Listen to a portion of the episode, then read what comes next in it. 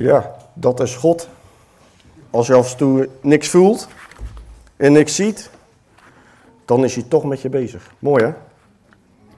En uh, blij dat, ik, uh, dat we hem mogen kennen en mogen dienen als onze God. Um,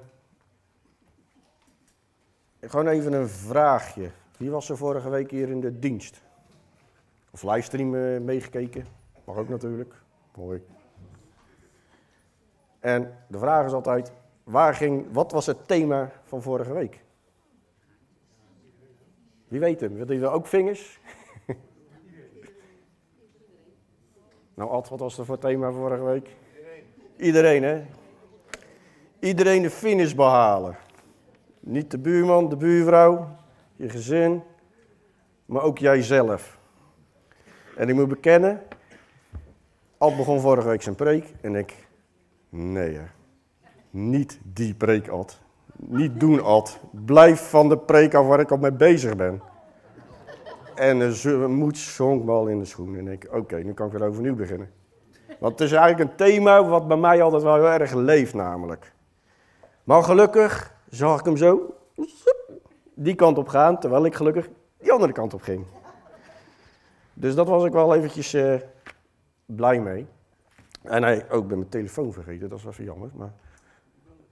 Nou, weet je, laat maar, ik heb mijn telefoon erbij nodig even. Maar Ad begint altijd met zijn preek, of vaak begint hij met zijn preek, en dan pakt hij zijn Bijbel. En dan zegt hij... Dit is mijn Bijbel. Oké, okay, ik ga nou niet verder, maar dat doet hij Ad. Ik wil Ad niet nadoen.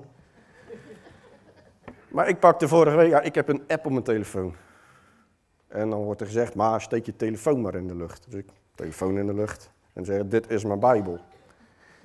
En van de week zat ik daar terug te luisteren en terug te denken. Ik stak mijn telefoon in mijn lucht en denk van, dit is mijn Bijbel. Hmm. Hmm. Ja, ik, ik weet niet weer wie nog meer zijn telefoon omhoog gestoken heeft. Ja? Maar wat heb ik de rest van die week met die telefoon gedaan? Heb ik netjes telefoongesprekken gevoerd door die telefoon? Hebben we wel iemand bemoedigd door die telefoon? Of wat heb je gekeken met je telefoon? Ik kan tegenwoordig heel veel met die smartphones. En wat heb ik gestuurd naar met mijn telefoon? Zijn dat dingen die ook in de Bijbel staan? Ben ik wel zo netjes geweest naar personen, naar mensen geweest met mijn Bijbel? En dan zat ik dan zondag schijnheilig met mijn telefoontje. Dit is mijn Bijbel. Nou, dus het was even een ding wat ik mee zat te worstelen en te stoeien. En ik denk van, oké okay jongens, dus niet alleen mijn Bijbel, waar ik trouw moet zijn, maar ook aan mijn telefoon. En het is ook afhankelijk wat je met je telefoon doet. En dan kan je straks echt op zeggen van, joh, dit is mijn Bijbel. Maar goed, eens even over nadenken, dat is een inleiding op mijn, mijn preek. Um, maar vorige week heeft Ad ook, ge, hebben we met z'n allen ook nog meer dingen geproclameerd. En ik ben van de week even terug gaan luisteren wat ik eigenlijk meegeproclameerd heb, want het was, waren nogal wat dingen. En er kwam een korte samenvatting, vier punten. Weet iemand ze nog? Nou, voor straf van de week allemaal die preek terugluisteren. Maar jullie hebben echt al wat gezegd. De eerste, eerste punt wat ik een beetje samenvat is dat we bij de Heer Jezus horen. Ja, dat we van de Heer Jezus zijn. Tweede punt. Dat we gered zijn. Derde punt, dat we gaan volharden tot aan het einde. En het vierde is, en daar was iets minder enthousiasme over in de gemeente, dat we uitgaan om het evangelie te vertellen. Ja, ik hoop het. Maar evangelie vertellen hoef je niet thuis, hè? Dan mag je ook bij je buurman doen, hè? En dan nog een vraag, het is eigenlijk een, een preek vol vragen richting jullie, ook naar mezelf. Uh, is dat uit deze week gelukt? Kijk, als ik naar mezelf kijk, de eerste twee punten zijn makkelijk, hè? Dat we bij de Heer Jezus horen en dat we gered zijn, dat weet ik. Amen. Heb ik van de week volhard tot aan het einde? Of ben ik toch stiekem ergens ingetrapt waardoor ik verleid werd? En dan de vierde, hebben jullie... Vorige week, afgelopen week, het evangelie aan iemand verteld. Vingers in de lucht? Oeh. Maar gelukkig, er is hoop. Nieuwe week, nieuwe kansen. Dus aankomende week, als we het volgende week weer vragen, ik weet niet wie volgende week de preek heeft, weet u zelf vraag, hebben we het evangelie gebracht. Alleen het is ontzettend moeilijk. Ik, ik snap het ook en, en, en, en ik kijk ook naar mezelf en ben er ook heel eerlijk in dat het me ook niet altijd allemaal lukt. En vandaag wil ik eigenlijk kijken. Hè, we hebben net heel vorige week heel veel mogen proclameren, maar vandaag wil ik even naar onszelf kijken. En, moet ik hem aanzetten? Oh, nou gaat het snel. Ja, wat mag het je, wat mag het je kosten? Kijk, deze preek, kijk, thema. En voordat we hier gaan inzoomen, wil ik eerst een gebed vragen. Of ons, dat God onze oren opent, onze ogen opent. En dat we de woorden die ik mag spreken niet van mezelf zijn, maar van God zijn. Trouw, lieve Vader, Heer, machtige God, Heer. Heer, u bent een sterke God, Heer. En ik wil u danken, Heer, dat we vandaag hier mogen zijn, Heer. Heer, wil u danken dat we ja, naar uw woord mogen luisteren, Heer. Heer, wilt u onze ogen openen, onze hart openen, Heer. Heer, en uh, dat er uh, ja, de boodschap vol liefde mag zijn, Heer. Geen veroordeling, maar juist een aanmoediging om uh, ja, voor u te gaan leven, lieve Vader. Dank u wel zo voor alles in de naam van Jezus. Amen. Ja, vandaag, uh, wat mag het je kosten? We hebben net vorige week wat geproclameerd over het evangelie brengen en dat soort dingen. En we snappen dat is allemaal best wel lastig. Um, maar wat mag het je kosten? Die, vroeg, die vraag heeft Jezus ook gesteld, namelijk. En dat is een beetje een rare vraag, want je kan zeggen, ja, genade, David, dat is toch gratis? Ja, dat klopt. Genade is gratis. honderd procent. Je mag het gewoon aannemen, want we verdienen het niet. Maar er staat wel iets tegenover. En vandaag wil ik eventjes kijken naar wat dat betekent. En dan wil ik even beginnen met een tekst. En ik heb die, dat stukje tekst heb ik in drieën gehakt eventjes. Lucas veertien, vers zevenentwintig tot en drieëndertig. En dan breng ik met de eerste regel. En wie zijn kruis niet draagt en achter mij aankomt, kan geen discipel van mij zijn. Woorden van de Heer Jezus, hè? Uit Mattheüs, dus kan, dat zegt hij zelf. Maar ja, je kruis dragen, wat bedoelt hij daar nou mee? Nou, hij geeft ook nog twee voorbeeldjes. Want wie van u die een toren wil bouwen, gaat niet eerst zitten om de kosten te berekenen, of hij de middelen wel heeft om het werk te voltooien. Opdat niet misschien, als hij het fundament gelegd heeft en niet in staat is het te voltooien, alle die het zien, hem beginnen te bespotten en te zeggen, deze man begon te bouwen, maar heeft het werk niet kunnen voltooien. Ik weet niet wie, wie iemand ooit eens een huis verbouwd heeft. Of... Ik zit in de projectenwereld, dus dan moet je beginnen met een project. En wat doen wij als een project zijnde? Eerst kijken wat het kost. En dan gaan we kijken of het wel überhaupt wat opbrengt en, en, en halen. Dus er worden hele berekeningen gemaakt om te beginnen met een project. Of het gaat slagen of niet. Nou, de Heer Jezus maakt hier eigenlijk daarin dezelfde vergelijking. Bereken, wil je mij volgen? Ga maar eens even zitten. Maak eerst maar eens een begroting voor jezelf, wat het je gaat kosten. En hij laat dat niet, om het nog een keer duidelijker te krijgen, doet hij een tweede voorbeeld erbij. En er staat, of welke koning die een oorlog ingaat om te strijden met een andere koning, gaat niet eerst zitten om te beraadslagen. Of hij bij machten is met tienduizend man tegemoet te gaan, die met twintigduizend man tegen hem optrekt. En zo niet, dan stuurt hij, als de ander nog ver weg is, een gezantschap om te vragen wat de vredesvoorwaarden zijn. Nou, heel duidelijk wat hier staat. Er is een koning, er komt een andere koning tegemoet. En die koning heeft tienduizend man, de vijand heeft twintigduizend man. De koning gaat zitten met zijn... Ja, met, met, met, met zijn legerofficieren, hoe we het noemen. En die gaat kijken, is het wel haalbaar? En als het niet haalbaar is, dan zegt hij, joh, stuur maar iemand naartoe om vrede te sluiten. Wat moeten we doen? Dus ook deze koning, de koning waar ik het hier over heb, maakt hier ook een soort kostprijs. Wat gaat me kosten als ik optrek tegen die andere legers? Dan ga ik verliezen. En eindigt dat stukje ermee Zo kan een ieder van u, die niet alles wat hij heeft, achterlaat, geen discipel van mij zijn. Het zijn niet de meest bemoedigde woorden voor de vakantie, maar ik wil hem wel meegeven. En wat vraagt eigenlijk Jezus? Om radicaal te zijn. Om elke dag je kruis op te pakken, achter hem aan te gaan en ja, hem te volgen.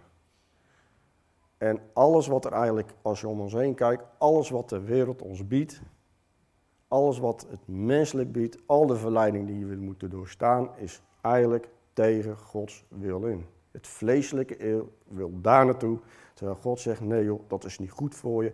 Je kan beter die kant op gaan.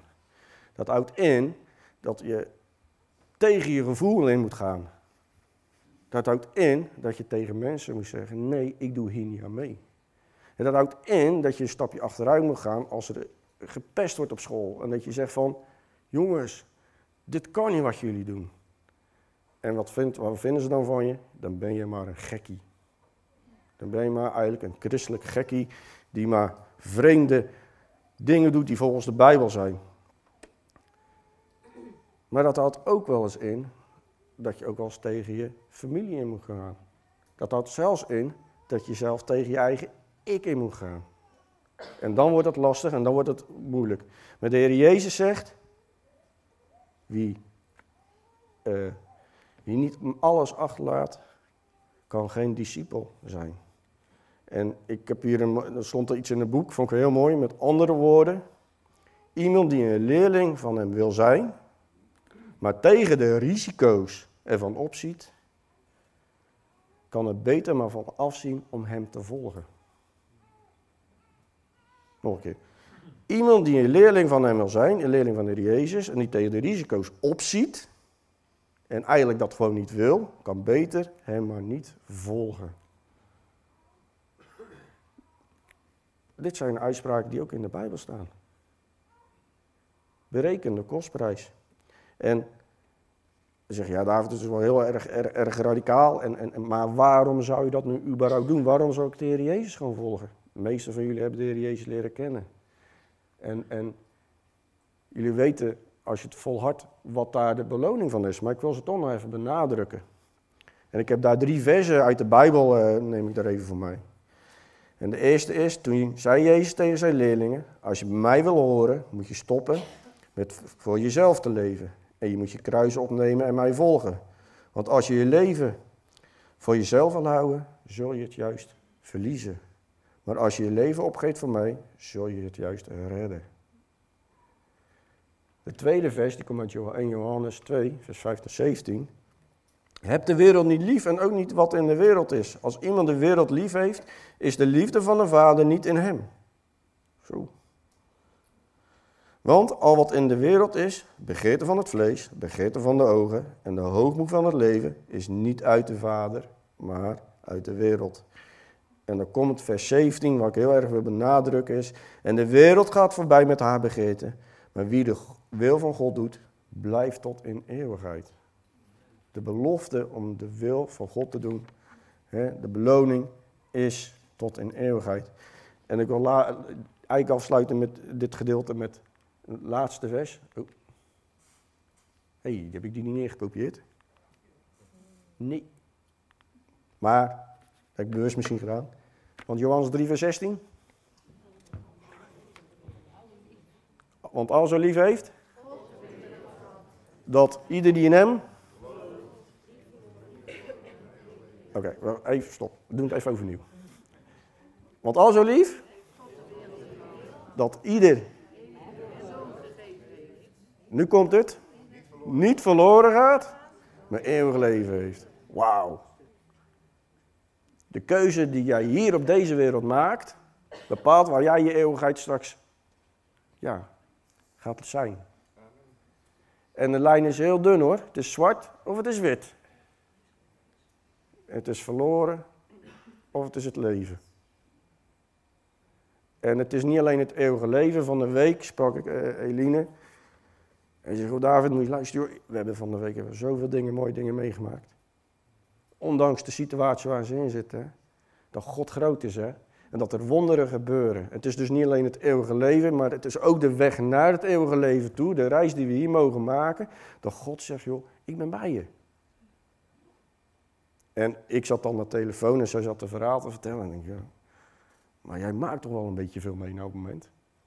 Ik heb het wel makkelijker wat zeggen, maar zij vertelde echt dat de dingen gebeurden daar. Dat denk ik van, wow, maar dan gaan ze later, gaan ze nog een keer weer allemaal vertellen hoor. Dat, dat, dat, dat houdt, houden we het goed, maar echt in alle situaties waar je belandt en je zegt, ik stop hier en ik ga voor God leven en ik maak keuzes, zegt God ook, ik ben bij jou. Amen. Ondanks alle moeilijke keuzes die je moet maken. Alles wat tegen je ingaat. En um, om het dan toch te bevestigen van, voor dit radicaal leven, um, het, is, het is een beetje een pittige preek, maar dan wil ik jullie meenemen naar Openbaringen drie. En in Openbaringen drie is een brief naar Laodicea en die later, ja, die wint er geen doekjes om. En er staat in drie vers vijftien tot zestien, ik weet uw werken, dat gij nog koud zijt, nog heet. Maar gij, waart gij maar koud of heet. Zo dan, omdat gij lauw zijt en nog heet, nog koud, zal ik u uit, u, uit mijn mond spuwen. Ik heb even de basisbijbel erbij gepakt, want ik vind het altijd fijn om even teksten te vergelijken. En dan staat het nog wat iets makkelijker omschreven. Ik weet wat jullie allemaal doen. Dat zegt de Heer Jezus, hè. Ik weet ook dat jullie geloof niet koud is en ook niet heet. Was jullie geloof maar koud of heet, maar het is lauw. En omdat jullie niet koud of heet zijn, maar lauw, zal ik jullie uitspuwen. Auw. En dit is wat de Heer Jezus vraagt. Een radicaal leven. Ben je koud of ben je heet? En even een stukje uitleggen over die brief, want ik hou ook een beetje van geschiedenis en, uh, en doe dat in de Bijbelstudie. Ik ga even aan de kant. Laodicea, dat lag hier. In Azië.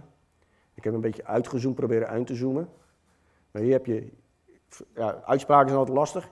Hierapolis, dan heb je Laodicea en Colossense. Hierapolis is bekend om zijn warmwaterbronnen, hè, geneeskrachtige bronnen die daar zitten.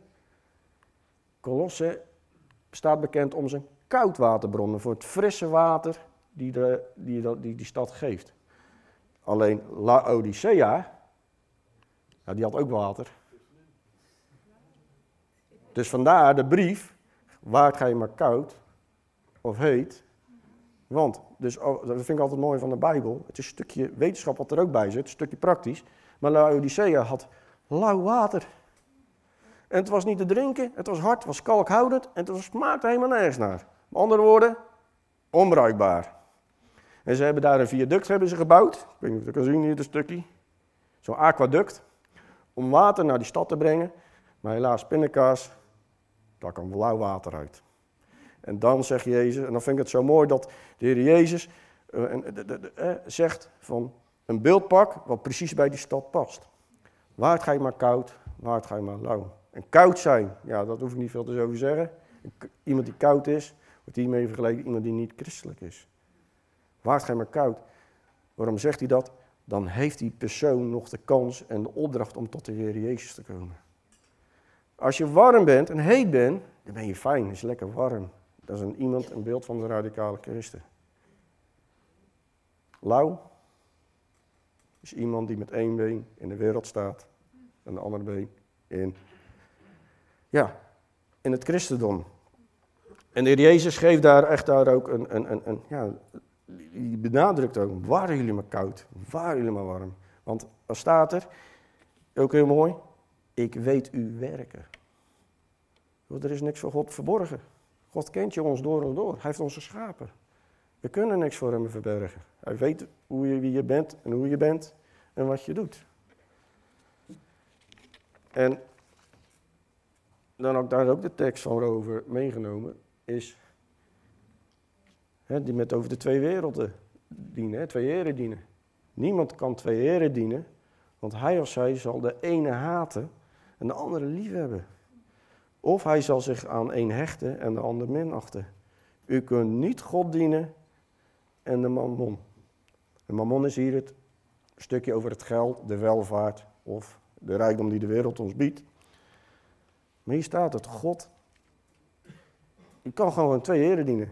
Dus of je staat met één been, of met, en met beide benen in het, in, in het geloof in de Heer Jezus Christus, of je staat in, in de wereld. Maar dit bestaat niet. Maar wat zegt de Heer Jezus dan? Ik spuug je uit. En dat zijn harde woorden die de Heer Jezus echt wel in de Bijbel staan. Wij moeten ons dat wel beseffen. Het is niet zomaar, ik ben gelovig, ik doe er maar gewoon eventjes bij. Nee, als we de keuze maken, ga de kostprijs maar doen. Waar sta je in het leven? Wat heb je? Wat mag het me kosten? Mag het mijn huis kosten? Mag het vriendschappen kosten? Als het om de Heer Jezus gaat. Dat zijn vragen die we ons diep mogen, af, ons, uh, mogen stellen. En gelukkig is de Bijbel, uh, ook de Bijbel met allerlei voorbeelden. En ik wil jullie het voorbeeld nemen van het verhaal uit Daniël, Daniël één. Daniël is een jonge man die leeft in Jeruzalem. En op een zekere dag staat Nebukadnezar met zijn gigantische leger voor de deur. En hij plundert Jeruzalem, neemt een berg ballingen mee naar zijn land toe. En hij uh, zorgt dat er, uh, ja, het land Israël in chaos achtergelaten wordt. En hij gaat terug naar zijn land. En daar geeft hij de opdracht om een aantal van die ballingen mee te nemen naar Babel. En drie kraaien wie erbij zat, Daniël en zijn drie vrienden. En ze werden naar Babel meegenomen en daar kregen ze een opleiding. Echt een universitaire opleiding waar je u tegen zegt. Echt beste de beste, de crème de la crème. Alleen één dingetje, ze werden wel onderwezen in de Babylonische literatuur, godsdiensten, uh, ja, noem maar op, wijsheden, afgodendienst. Maar ze stonden wel bekend om hun wijsheid en om hun inzichten. En ze kregen ook, ze mochten mee naar de Babel toe, naar het paleis, en ze kregen een onderkomen in het paleis, dus alle pracht en praal. En dan moet je nou eens voorstellen dat je Daniël nou bent, hè? Je, sta, je woont in Jeruzalem. In één keer staat er een koning voor je, voor je neus. En weet je hoe oud Daniël was toen in die tijd? Hij zat in zijn tienerjaren. Ik weet niet of er tieners zijn. Daniël zat in zijn tienerjaren. Opletten. En hij wordt weggetrokken van zijn familie. Hij wordt meegenomen met een koning. Nou, dat wist je, als je daar in de handen valt, dan, dan had je toch echt een probleem. Want dat kon best wel eens pijn doen en het kon je dood betekenen, zeg maar. En hij werd meegenomen, hij werd uitgekozen, hij mocht mee naar het paleis en daar kreeg hij zijn opleiding. En was ook een van de bevelen was ook uh, van, joh, geef die jongens te eten van mijn koninklijke tafel. Nou, kan je je voorstellen, van de koninklijke tafel waar eh, Nebukadnezar at, kregen de jongens ook te eten. Nou, dan moet je je voorstellen, dat was niet zomaar een, uh, een knakworstje. Het was ook niet maar zo'n frikandelletje. Sorry voor de snackteam trouwens. Het was een dikke, vette biefstuk. Het lekkerste van het lekkerste. En dan kregen ze wijn, jongen. Echt, wow. Superlekker. Het beste van het beste. Het was niet zo eentje van de goedkope van de winkel, zeg maar. Maar het allerbeste. Want, wat bleek nou? Het vlees, wat ze daar te eten kregen, kwam van de offerdiensten van de koning van Babel. En wat had God duidelijk in zijn Torah gezegd? Gij zult niet eten wat aan offers, aan afgoden geofferd is. En Daniël, om je voorstellen, Daniël komt daaraan in dat paleis, alles onzeker, knikkende knietjes, alles onzekerheden weg, ouders weg, vrienden. Ja, de drie vrienden waren toevallig bij, maar heel veel mensen waren er niet. En hij kreeg dat voorgeschoteld. Daniël, jij krijgt dat eten. En zijn drie vrienden ook. En geloof me, ga niet in tegen de, uh, wat de koning bevolen had. Want het kost je gewoon je kop. Het is niet zoals in Nederland als Willem-Alexander zegt van we doen dit en dan zegt iedereen ja toch. Nee. Daar ging het zo van wil je het niet? Kom maar even mee. En dan ja, kost het je leven. Dus je deed echt wel wat die koning zei. En Daniël en zijn drie vrienden zaten daar. En wat gebeurde er ook nog? Ik ben bijna vergeten, maar ze kregen ook nog eens nieuwe namen. Hè? Als ik even kijk, Daniël betekent God is mijn rechter. Ganania, Jahweh is genadig. Misaël, wie is wat, wie is wat God is. En Azaja, Jahweh heeft mij geholpen. Hun namen waren geïdentificeerd in een grote machtige God, Jahweh. Ze leefden het, een, een, een godsdienst en alles ademde. Hun, hun leven was Jahweh. En dan krijgen ze, daar krijgen ze nieuwe namen. Belshazzar, Sadrach, Mesach en Abednego. En dan waren die namen goden van Babylonië. En wel, weet je waarom ze dat deden? Zodat Daniël en zijn drie vrienden vergaten wie ze werkelijk waren. Ze kregen dus eten van de koninklijke tafel, wat dan onafgodig geofferd is. Ze kregen onderwijs uit, uit de Babylonische uh, literatuur enzovoorts. En hun naam werden ver, gewijzigd. Waarom? Omdat je de identiteit vergat. Is de wereld hier ook niet zo? Dus vergeten wij ook soms niet wat onze identiteit is. En moet je voorstellen, Daniel, die kreeg zijn eten, maar die wilde het niet. Daniel die zei van, ik wil radicaal zijn. Ik heb, iets, ik, ik heb God beloofd dat ik hem zou volgen. En hij zei, ik doe het niet. Dus de drie vrienden waren bij hem, die deden het ook niet. Dus hij deed een challenge met de kamerheer die het voedsel kan brengen. Hij zei, joh, luister, hij zegt, als je mij tien dagen plantaardig voedsel geeft en water, tien dagen lang, dan mag je straks kijken naar mij en al die andere gasten. En eh, als wij er slechter uitzien, dan eten wij van de koninklijke tafel. Zo niet, als wij er beter uitzien, dan willen wij de rest van onze tijd die we hier zitten, gewoon die plantaardige voedsel en water. En weet je wat, zegt hij nog tegen de kamer? Dat lekkere voedsel, die dikke vette biefstuk met al die lekkere wijnen, al die lekkernijen, dat mag jij hebben, zegt hij. Nou, die, die dienaar die denkt van, nou, dat is wel mooi, dan heb ik een lekkere lunch. En uh, dan kan ik uh, die jongens plantaardig voedsel geven. En zodoende gebeurde het ook. En na tien dagen, echt bizar, tien dagen, dan vergelijk ik, zeg maar, het eten van de koning met als McDonald's, zeg maar. En het eten, het, de groente. En na tien dagen komt die kamer terug en die zegt, wat zien jullie er goed uit? Die zien er veel beter uit dan die andere gasten die er staan. Hoe kan dat? En dat is hoe Daniel er is. Hij maakt een stap in geloof en hij ziet er beter uit. Nou jongens, dus als je nog twijfelt over je gezondheid en over je knoppen, ga je God volgen, dan word je zelf weer knapper. Maar ik wil me aangeven, Daniel, een jonge tiener, die radicaal staat voor zijn keuzes. En dat vond ik wel mooi. En, en, en hij wordt nog beloond ook. Want hij heeft die opleiding heeft hij afgerond. Hij komt in de dienst van de koning. En staat daar in uh, Daniël één vers negentien en twintig. De koning sprak met hem. Maar onder hen allen werd niemand gevonden als Daniël, Hanania, Misaël en Azaria. Zij traden in dienst van de koning. En let op, in alle zaken waar het aankomt op wijs inzicht, waarover de koning ondervroeg, vond hij hen tienmaal beter dan alle magiërs en bezweerders die in heel het koninkrijk waren. Wauw. Daniel stond met zijn drie vrienden voor een keus. Zet de radiale keus. En ze werden voor beloond. Prachtig. Alleen, ik ben over dit stuk eens na gaan denken. En ik wil eigenlijk met het volgende vers even met jullie delen. Er staat eerder in hoofdstuk één van zes drie. De koning liet Aspenas, het hoofd van zijn hofdienaren, bij zich komen. Hij gaf hem het bevel een aantal jonge mannen. Oh, wacht, een aantal jonge mannen. Niet vier, een aantal. De gevangen, die gevangen uit Israël waren mee, meegenomen naar het paleis te brengen. Het moesten zonen zijn van belangrijke families, prinsen uit de koninklijke familie. En nu word ik wel een beetje stil. Je moet je voorstellen, in Israël, de tempel, dat zijn allemaal mensen die, die, die God eren en dienen, de Torah volgen. En Daniel en de drie vrienden, die waren mega radicaal. Die zeiden, ik ga niet, voor die, ik ga, ik ga niet eten, ik, ik, ik wil gewoon God volgen. Maar dat blijkt nog een groep te zijn. We kunnen dat niet helemaal verder echt lezen in de Bijbel daarin, maar we kunnen het wel eruit halen. Want er zijn dus wel jonge mannen geweest die nu gevangen waren en uit het Israël kwamen.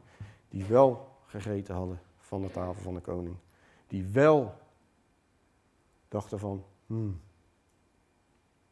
dit wordt een beetje te heet onder de voeten.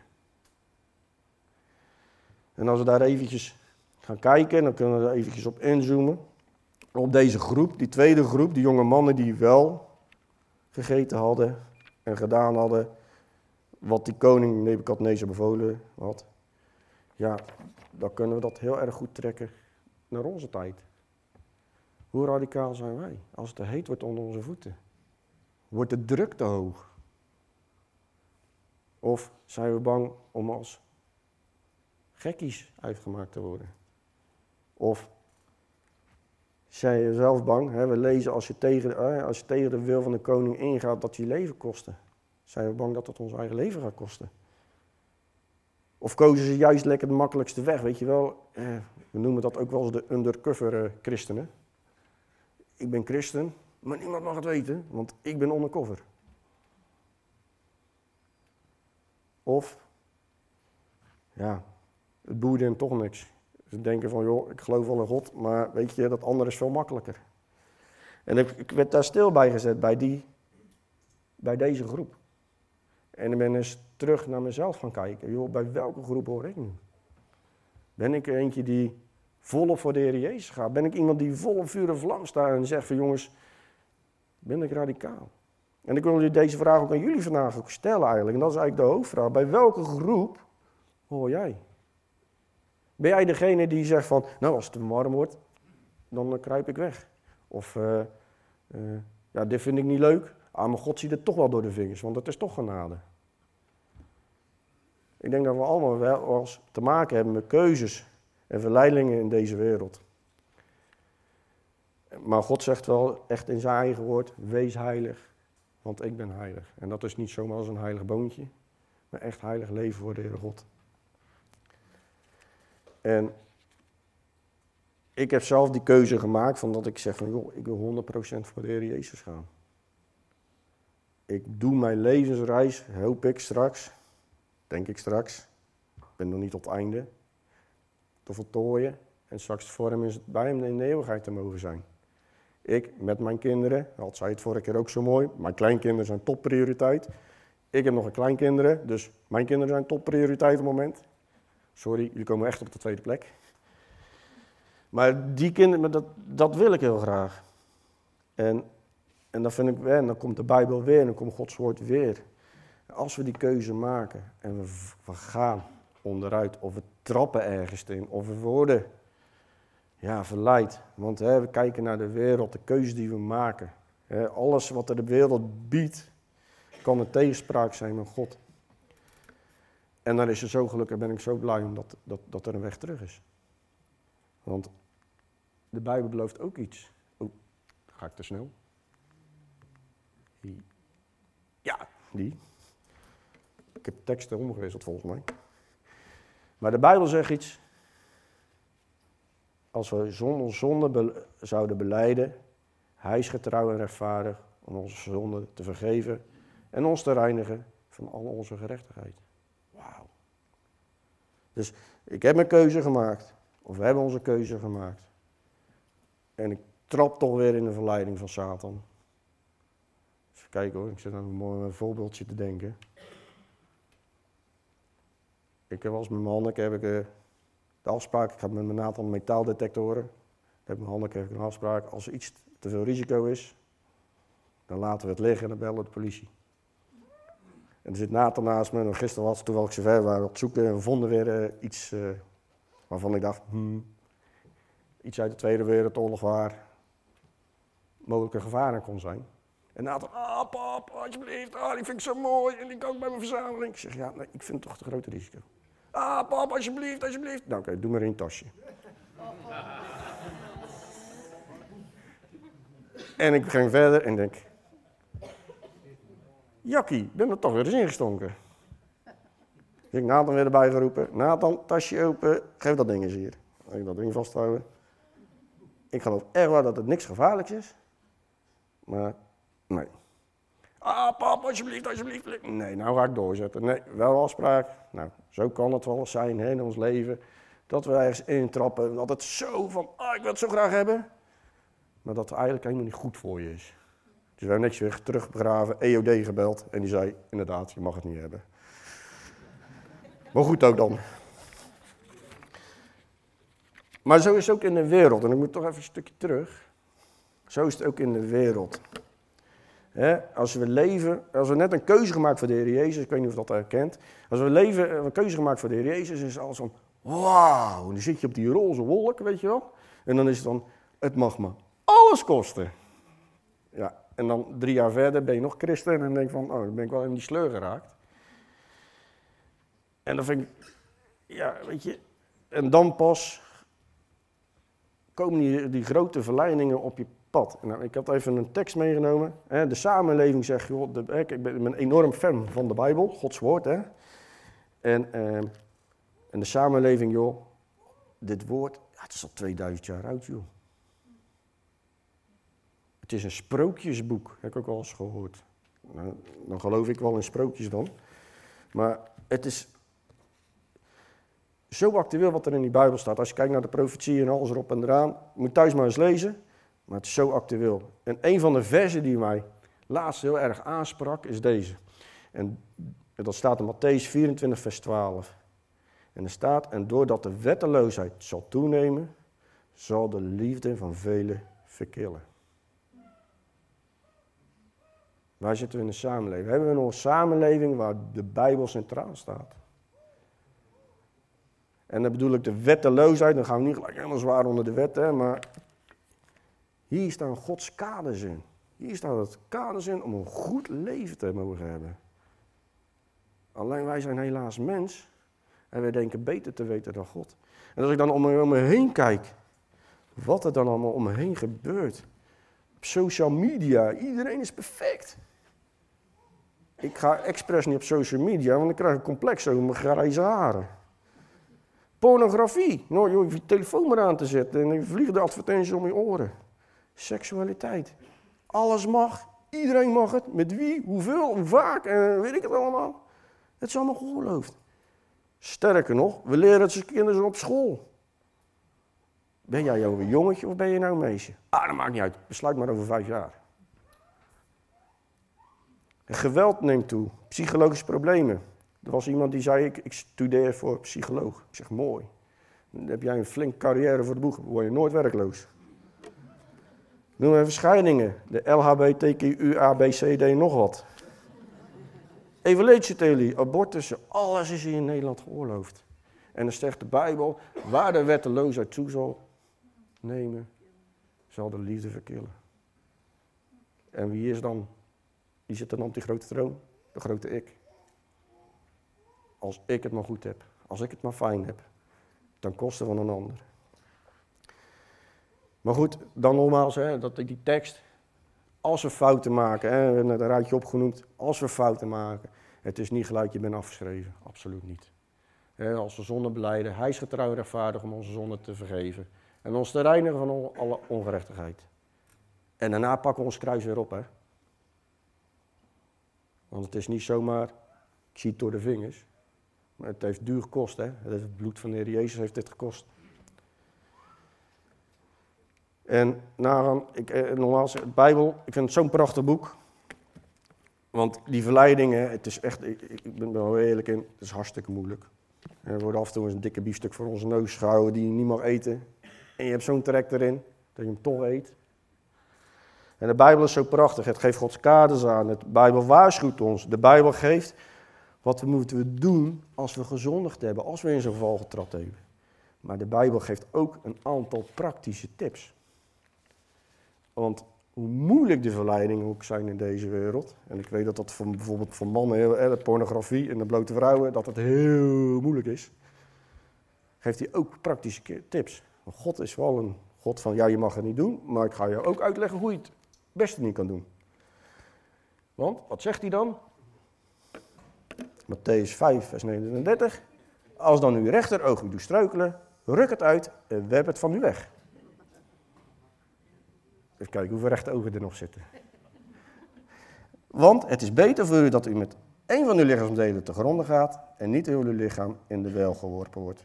En als uw rechterhand, wil iedereen zijn rechterhand eens opsteken?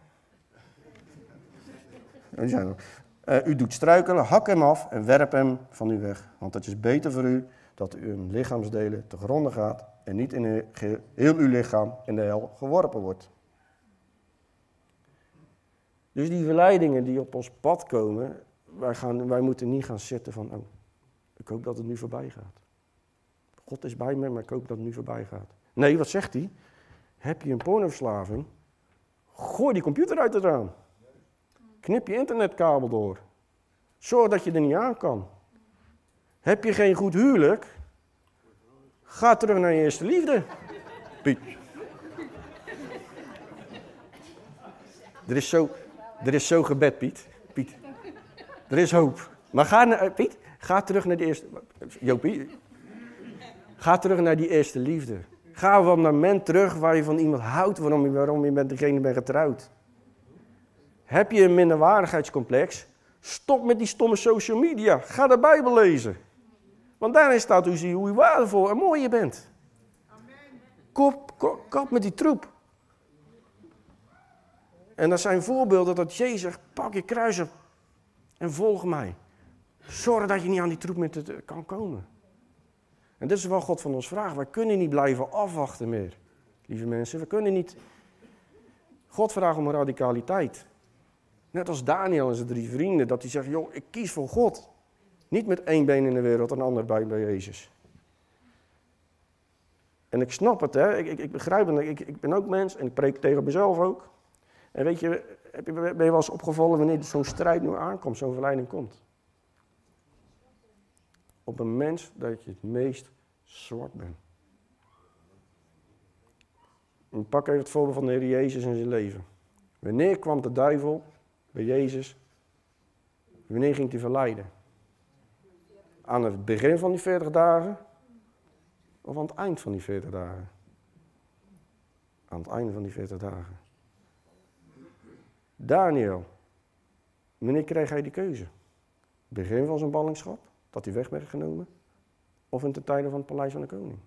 Waar alle zekerheden weg zijn gehaald.